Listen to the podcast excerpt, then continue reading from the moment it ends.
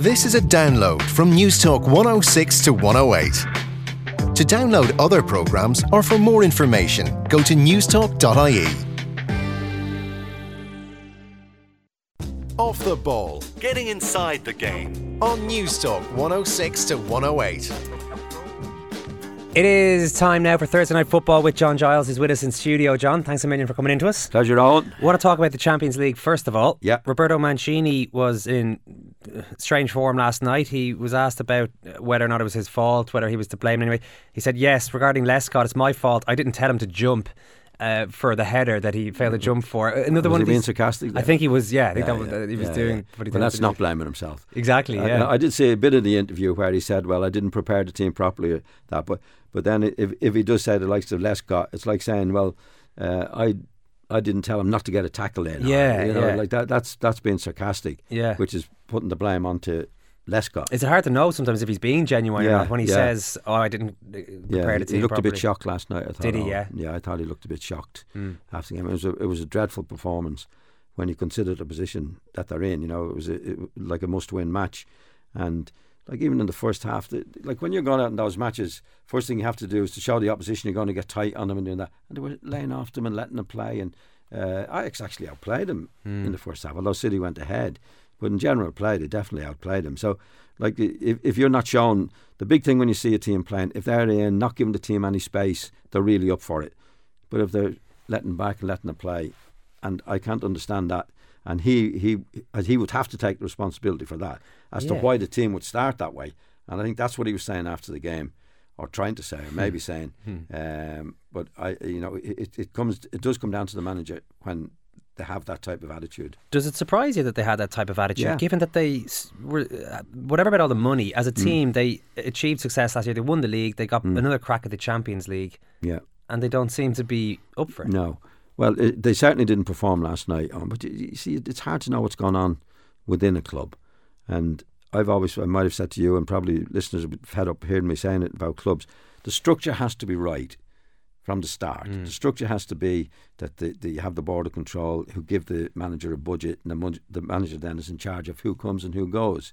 Now, I don't think Mancini has that power at the club. You know, we saw the row at Marwood at the start of the season. He wasn't getting the players he wanted. He wasn't able to. You can't. You don't run a football club like that. And ultimately, it shows on the pitch because all managers have a vision of what they want.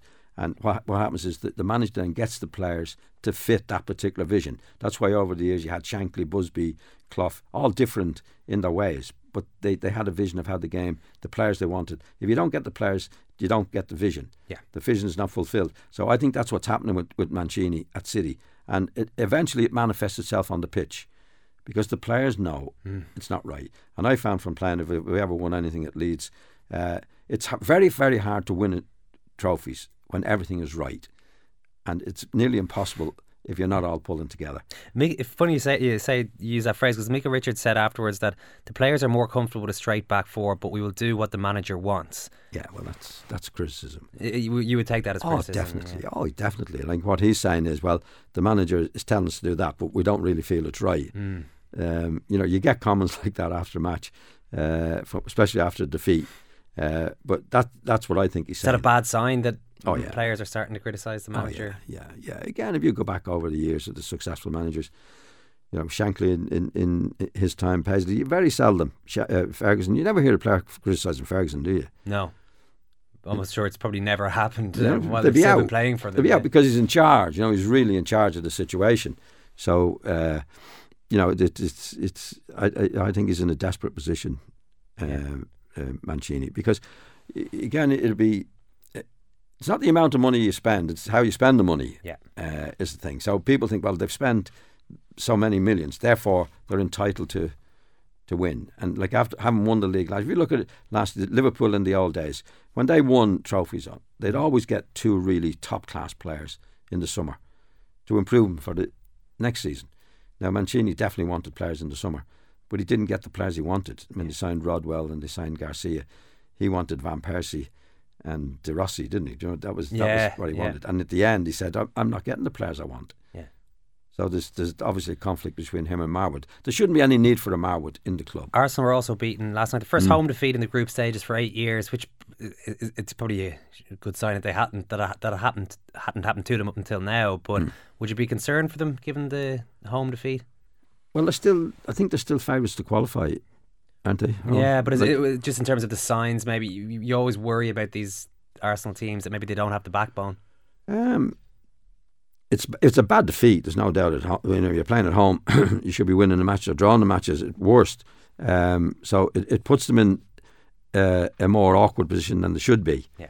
But I still think they'll qualify from that group. All right, John, you are in studio. I do want to talk to you about your book while you're here because it's just come out. I'm going to spend a bit of time chatting about this. It's called The Great and the Good The Legendary Players, Managers, and Teams of 50 Football Years.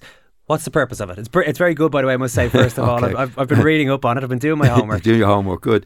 Now, the reason for it, oh, Owen, was when I was a young fella, I would know of nearly all the players in England, all the leading players. And most of them I w- I wouldn't have seen play uh, because there was no coverage in those days. So, and I would have a, a, an immense curiosity of these players. You know, Wilf Mannion, Raich Carter, Tommy Lawton. These would be the great players when, when I was a kid. And as I said, most of them I wouldn't see play. So I had this great curiosity to know what were they what were they really like. And when I went to England and got older, I did meet some of the older footballers, like Tommy Docherty, for example. And Tommy Docherty would have played with and against these guys and other people. And uh, if I asked Tommy Docherty about Wilf Mannion, and he said, "Yeah, well, Wilf was a great player." What about Len Shackleton, who was the crown prince? Crown prince. He was called the crown prince of football, soccer. Uh, and he said, "Oh yeah, well, uh, he was he was a great character." And I said, "Yeah, but was he any good?" and I never ever got satisfactory answers to my curiosity. Mm-hmm. Right. So to do this book, what I'm trying to I'm trying to give the readers, uh, uh if, if, if from, hopefully they'd have a curiosity about an opinion on players. And I'm trying to give them a fairly detailed opinion of Roy Keane or Bobby Charlton or the great players of, of my time. Mm. So, and I never got the answers. I never got. I never got. My curiosity was never uh, fulfilled. Do you find sometimes that people aren't curious enough in that way, whereas in other walks of life there is an attempt to analyse it that deeply, but maybe it doesn't always happen in football? Um, well, I think you have to be interested in football to to, to have the curiosity anyway. Mm. Um, like it, it, like I know, if, well, I played football, so I was a professional footballer. But I know um, if I was reading, say, Jack Nicklaus on, now I'm not comparing myself with Jack Nicklaus, but if I was reading Jack Nicklaus, I'd love to read Jack Nicklaus, what he thought of Watson, what he thought of Gary Player, what he thought of all the great players of his time, and McEnroe, yeah, what he thought of uh, all the great players, the tennis players of his time. Uh, I'd love to read that. So hopefully, what I'm trying to do is, is give the reader my take as as contemporary of mine. Uh, you know what I really thought about them as as players. Okay, we'll let people stew over that for just a couple of minutes. John, I have to take a quick break, and we'll get into some of the specifics after these. Off the ball on Newstalk 106 to 108. We're going to be talking to Nicolas Roche after 8 o'clock tonight about the scandal that has rocked the cycling world lately. Right now, we have got John Giles in studio speaking about his new book, John, called The Great and the Good. There was one quote uh, towards the end where you say, You're talking about great players and footballers in general. You say, You can't be too worldly because then you'd be too intelligent for the game to matter that much. And elsewhere, when you're on a, uh, uh, talking about management, in football and management in particular, you don't want to be too well rounded. It yeah. seems to be a theme that maybe a lot of the great footballers aren't the most well rounded human beings. Well, yeah, I, yeah, I, I, I believe that, Omar. I went through it myself. If see to play football, it's it's a game, mm. um, but when you play at the level that you want to play, well, I think you should be you, you want to play at. It's it's everything. Nothing comes before it right? And there's also sort of a, a warrior element to it. And uh, if you're, this is my take, but anyway, if you're too worldly or too intelligent, it wouldn't matter that much to you. You'd say, well, that, that's that's ridiculous. It's only a game. Mm. You, you, know what I'm saying? Yeah. You're not the people that I've. I wouldn't have been a well-rounded individual. You know, I came from a working class area. Left school when I was 15. Wanted to play football I wouldn't have been well rounded at all. Probably still not well rounded now. But players, like my my my uh, experience with players in the dressing room over the years, I mean, they never talk about worldly events. And you go into the game at 15, and you leave it when you're 35 and you're still only 15. it's an unreal world, but it has to be to go out for a game to mean that much to you. You know, if you want it, it's life and death when you're playing in a match and you're in the middle of, you want to win things and you're giving it everything you've got. Uh, you know, you, if you were worldly, you'd, say, you'd stop and say, well, what am I doing this Is for? there a bit of a distrust of those kind of players then by managers? Uh, uh, Do you sometimes see young lads coming through and think he's, he's just a bit too, Oh, yeah. a bit too intelligent? Well, it would, they wouldn't say he was too intelligent, but he wouldn't be committed to what he has to, to do. They'd say, well, he lacks a bit of divil. I'd, I'd say now, and I don't know the lad well, and maybe a bit unfair. Theo Walcott would come into that category. You know what I mean? He does. It looks like he's he's not a hungry lad to me. It doesn't mean that much. to him. Plenty of ability, but it doesn't mean you know life and death. You know what I mm. mean? Like we we played. I played with a lad called Bobby Collins, who was smaller than me, terrific player, great Scottish player. He was, but and you used to you used to have an expression: "He kill his granny to win a match." Yeah. Well, that's not normal. No, you know, probably and you can't be too. That's what the point I'm trying to make. It. It's, it probably I don't explain it too well, but you you can't afford to be too normal, and especially in management. You know, like you, you if you like to, to, for it to mean that much you, when you get older. because it's so all consuming Oh, totally. I mean, if you look at matter. Ferguson now, you know, Ferguson is is is, is a great manager, Hmm. but. Um, I remember a few years ago, he was when he when he was going to quit. You remember he was going to retire, and somebody asked him, you know, what will you miss? He said, "Oh, I'd miss the banter in the dressing room." Now, when you get older, um, I can tell you, the banter in the dressing room is juvenile to say the least. You know, I mean, the last place I'd want to be now, at my age, would be in the dressing room with the banter, Yeah. because it'd be like listening to kids play, and that's what that's what you are when you're playing. You're a kid, but it, but you have to have this sort of childish, innocent. Uh, innocence to go out to say this is this is what this means to me. You know, if you're playing in a big match and you have to win it, it's body and soul stuff. You know, you speak a lot about football intelligence and football knowledge, and I get the sense that you've always really enjoyed having conversations with teammates, Billy Bremner and others, just about what has happened, Yeah. Mm. what's going on in a game, those sort of things. But one guy who you never spoke to about that kind of thing, interestingly, was Bobby Charlton, who you write right up there yeah, I don't think Bobby spoke to anybody about it. about the game. No, we, we used to have an expression when we were having a few drinks about, okay, let's get the ball out. like, footballers don't talk about football all the time. On you know, it's amazing. Well, but but occasionally now, after we- say in Europe, it's been a match, we'd say, well, we get the ball out. The ball out means you're going to talk about really it's sort of intimate stuff in, in football in terms. It was Norman Hunter, Norman. You, you were, I think you're getting too far forward. So you'd have the ball out and you would actually talk about it. And Bobby was was exceptional in that. Bobby was three years older than me, and I idolised Bobby Charlton. He was, he as you see in the book, he was he was a great player. But I'd never actually had a conversation with Bobby about football. I don't think Bobby had a conversation with anybody about it. He did it. He was an instinctive, totally instinctive player. I thought, you know, he wasn't a knowledgeable player. Bobby he didn't. He, he might have analysed his own game, but he but he he wasn't. Uh, uh, he wasn't a general on the pitch. He just did it with his pure ability. He was quick. He was two-footed. He could dribble. He could score goals from 40 yards. He was just unbelievably gifted lad. But he wasn't a like I was younger than him when I got into the team. Like he wouldn't pull me to one side and say, "John," even when I played with him, and I explained in the book. You know, he, when you, you got kick out against you, you balance up, and Bobby'd wander over towards you. You know. And Bobby push over, and I would be a bit scared. Bobby push over because you'd be balancing up. You know, f off. You know, leave me alone. That, that, that was Bobby. Whereas that- if I play with Billy Bremner, I'd say, Billy, Yeah. you push over. I'll stay here. You stay over. Then you'd be chatting all the time. The Bobby Charlton example is very interesting because you rate him so highly because he was such a great player, Yeah. despite lacking that Yes. football knowledge. A lot, a lot of, a lot of great players were like that. Owen. Really? Yeah, a lot of players did it, did it instinctively, but they did it with their attitude and their ability. Like Bobby, uh, and I explain in the book, when I was at Old Trafford, you told when, when you're in a good position, let it go simple, let it go quick. A lot of times I was playing with Bobby and I'd be in a good position, I wouldn't get it.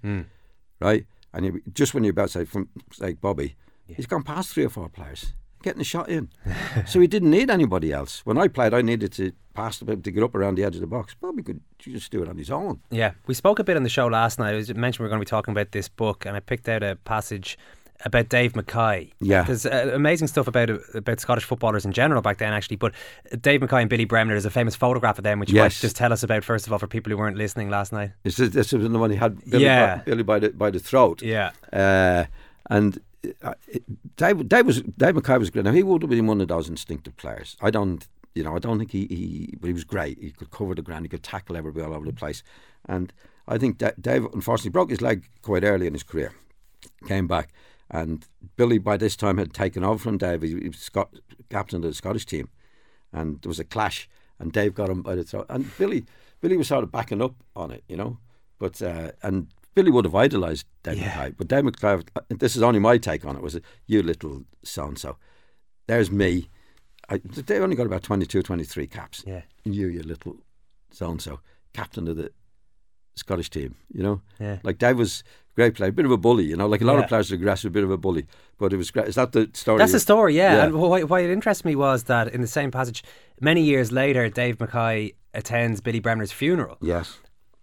And what I'm taken by the idea that it was then that you had a conversation with Dave Mackay about his own career, questions that you Yeah. had thought about him, but you hadn't asked. him years Yeah. later, his old nemesis Billy Bremner unfortunately has passed away. The funeral's on, and you hmm. strike up this great football conversation. I'd never Dave spoken to Dave Mackay before about football. I didn't know him. Actually, I'd made my debut against Dave Mackay for Spurs. He'd just come down from Scotland. And what amazed me, and again curious with Dave Mackay, Dave Mackay wasn't young when he, well, when I say he wasn't he was about 24 when he came down from Scotland.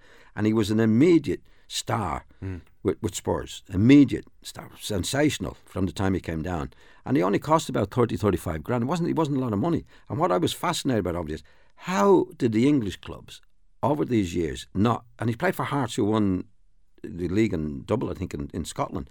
How did Dave Mackay not come down to England sooner than he did? Hmm. And he was explaining to me he had a, he might have, I think Matt was interested in him at Manchester United or Sir Matt, and uh, he, he broke he broke his foot, and then he came back and he broke his foot again, and people lost interest in him. Maybe they thought he was he wasn't going to recover, which he did, and ah, I couldn't believe it. There was players going at that time uh, for like sixty grand, seventy grand, eighty grand, and Dave Mackay comes down for I think it was thirty grand to Spurs, and they should have won the league that year, but they won the double. I was Was that a good conversation that you had with him? That Oh, I loved it. Really, yeah. I loved it, and I think he wa he was surprised that I was interested in in what uh, his story. You know why Matt Busby didn't sign him, for example. And Matt Busby was, was uh, yeah, he said Matt was managed the Scottish team for a while when Dave was- Dave Mackay was in the team, and it looked like he was going to sign him, but he didn't. He got this broken when he went and but. To, to do what he did, uh, he was a great player, but he, he would he was instinctive player as well. I think. Would I be right in saying that uh, a lot of those great Scottish footballers were head cases? Well, they weren't all. I used to find with the Scottish players, they were either very, very, very sensible or wild. but they certainly, in the Scottish team, they definitely had a reputation of at least two or three of them for them being wild. Who were the wild guys? Well, Jim, Jim Baxter. Jim Baxter. Bacardi Jim, they call him. but I remember Bobby Collins' time. Bobby was an older Scottish international. Bobby was a great player for Celtic before he came down. And and he said, he said, I heard him talking about Slim Jim. Just call him Slim Jim. He said, he said, we had a player years ago, and I remember his name, called Billy Steel. He came down for a record fee from Scotland to to Derby, played for Derby. He said, Jim Jim Baxter wouldn't live with Billy Steel. so it was a tradition in the Scottish uh, setup Yeah. that you had like I used to find if it was a wild Scot, he was a wild Scot, and if he was, and then you meet the other Scot would be very very steady type of lads. Like we were lucky at at least Peter Lorimer and, and Eddie Gray were quite. Uh, Gordon McQueen was was younger. Joe Joe Jordan was steady as could be, but Gordon was a bit wild.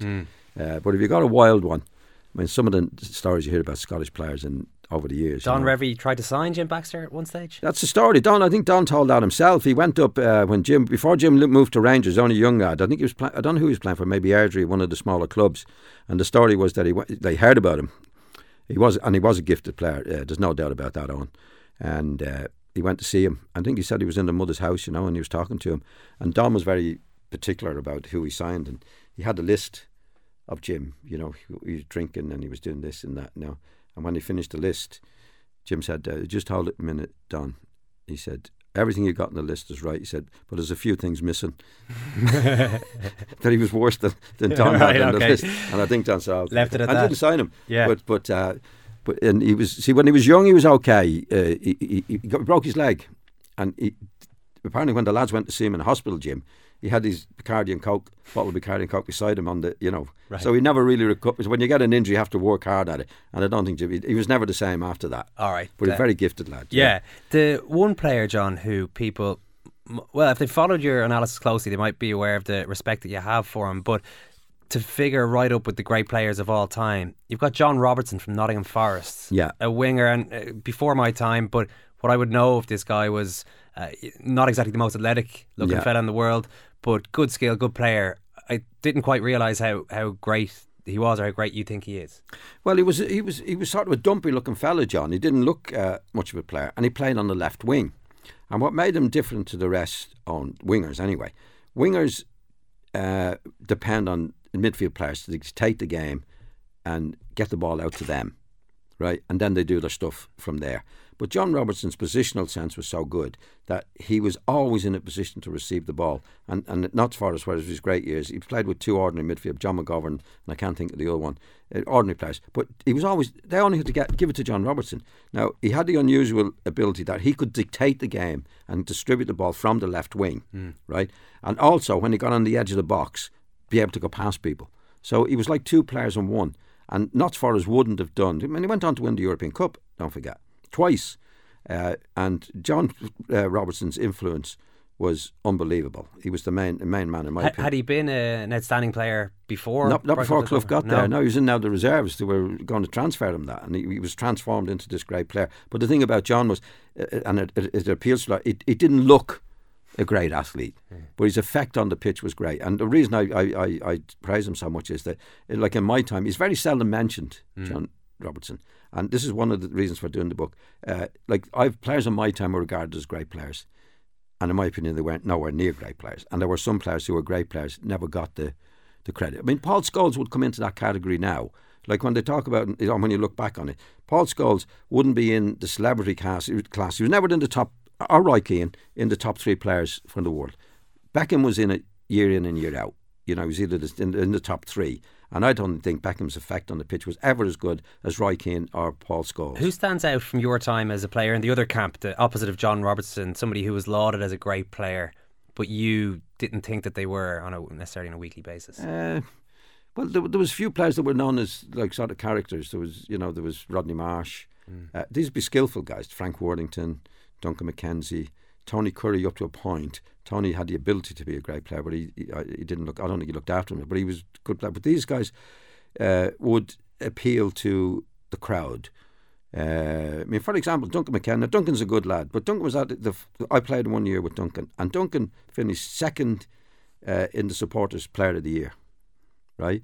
And he, we played in the European Cup match the first, and he was sent off. Never played another European Cup match, and we got to the final, and he didn't play at all the matches in the season. But he appealed to the crowd because he could do a few tricks. He was different. Hmm.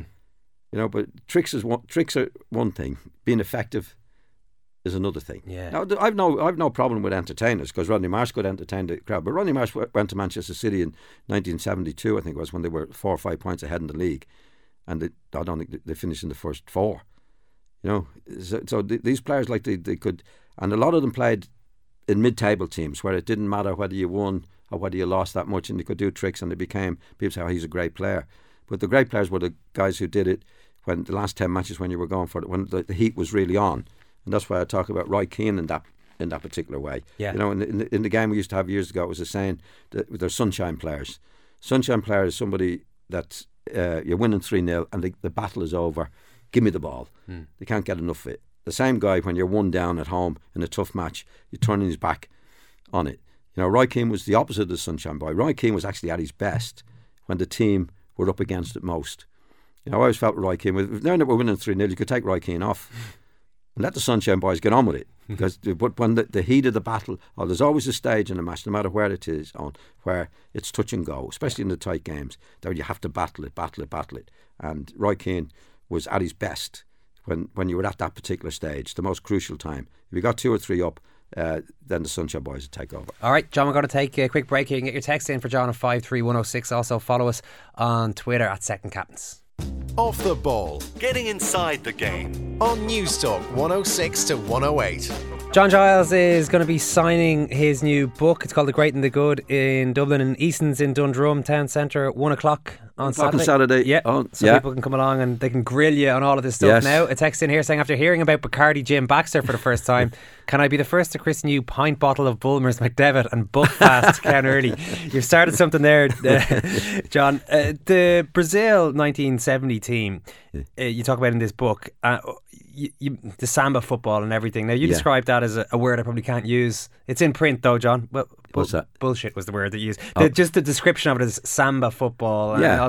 you, Well, you think it's actually that, that's just that's putting a nonsensical tag on what was essentially just Yeah, straightforward. well, well, football. well, you see, the media have the job to do, and they, they're always looking for a tag. Yeah. You know, when, when the Dutch team came in, it was uh, total football.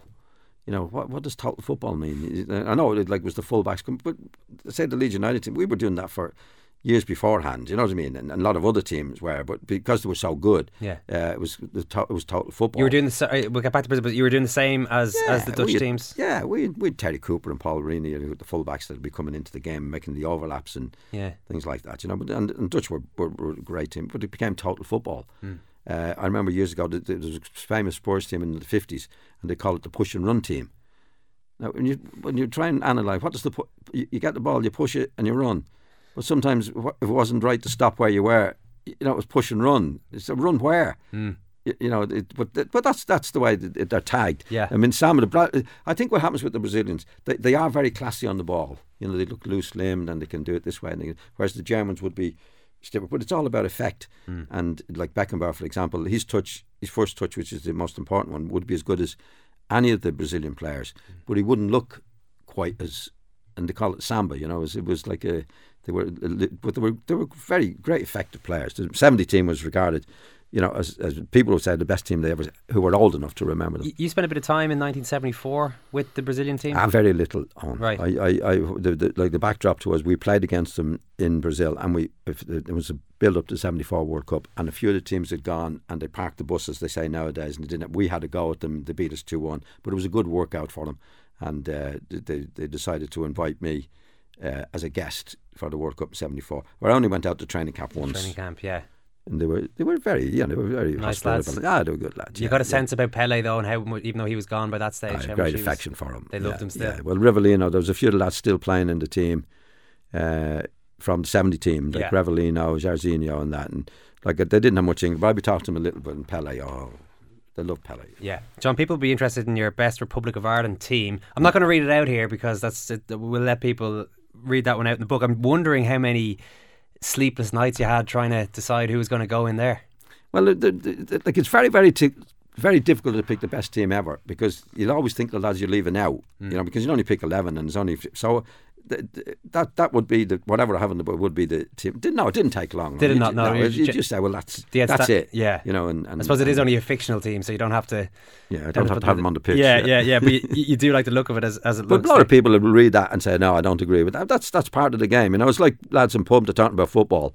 It's a discussion, Yeah. and people won't always agree with with uh, everybody's opinion. They have different opinions of their own. You talked about Roy Keane being the man you wanted the the height of battle. Ryan Giggs is another modern player who you've never you've just been reluctant to bestow the tag of greatness upon. Can you talk to us about precisely why that is? What he does at say something like Roy Keane, or what he doesn't do that something like Roy Keane would do? Well, first of all, I think I, I have heightened respect for, for, for Giggs. I think he's been a great servant to Manchester United, a really great servant and good attitude and that. I always felt when he was playing, uh, his final ball wasn't as good as it should have been. You know, he was a bit careless in, in and, and I'm being critical of him, now, highly critical of him now, but I'm talking about like when sometimes he get into great positions, he get to the end line and he wouldn't pick somebody out. And now sometimes he did, but not as regularly as he should have done. Yeah. You know, good, great attitude and a great servant to Manchester United. But I think he was he was a little bit too careless in his head when he got into these vital positions. That, so that's concentration as Yeah, opposed to yeah, technique or yeah, skill level. Yeah, I, I always found if, if now, and I'm not I'm not putting myself above Ryan Giggs or anybody else, but when I if I got into a vital position to cross the ball, Hmm. there's something would click in my head.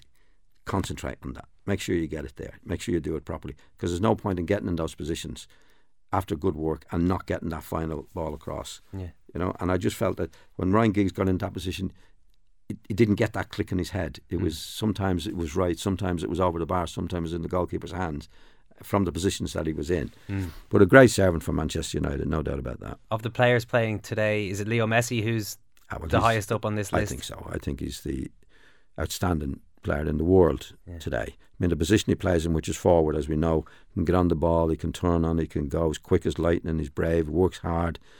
Scores his goals. Like he'd he'd, he'd be up there. You know, I don't like the best ever tag because people will talk, talk about Messi's best and they haven't seen. I think we've spoken about this before, Pele and and uh, Puskas and Di Stefano. Yeah. And you're saying, well, you, what you got to say is the best I've seen. So you're not trying to in this book. You're not trying to t- say who your number one footballer of all time is, who the second best footballer of all time is. It's just well, I'd say Bobby Charlton would come out in that as as Yeah. uh, but but uh, because I played with him and that. But but he wouldn't. Bobby was a midfield player. Messi's a forward. But when you talk about Messi, Cruyff, uh, Maradona, uh, Pele, and all Yeah. these guys.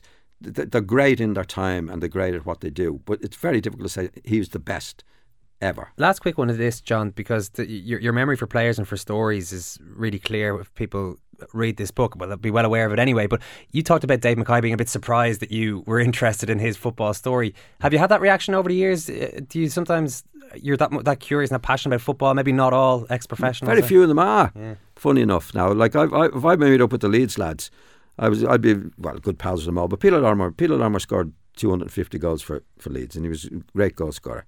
And I'd say to Peter, Peter, remember we played we played Spurs in say seventy one, and you, you, and you scored some cracker, you know, and you caught one on the volley, you know, from 20, thirty yards and screamed in the back of the net. I think we won one 0 Peter.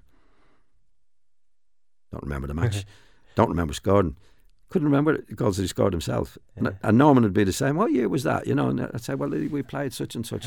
And I, I don't, maybe it's just me, but I, I, they'd be in my head, you know, yeah. like they, they, these pl- plant printed into my, my, brain. But most, I just found that with experience, very, very few of the players. Eddie Gray would, would, would take more interest, but most of the other lads would say, don't remember that. Okay, well, you remember plenty, John. It's all in there. Yeah, Listen, thanks so, so, much. Thanks, right, so I, I wouldn't say Bacardi Jim remembers too much either, says uh, uh, our producer here. We'll be back after the 8 o'clock news. Thanks for listening to this Newstalk 106 to 108 podcast. To download other programmes or for more information, go to newstalk.ie.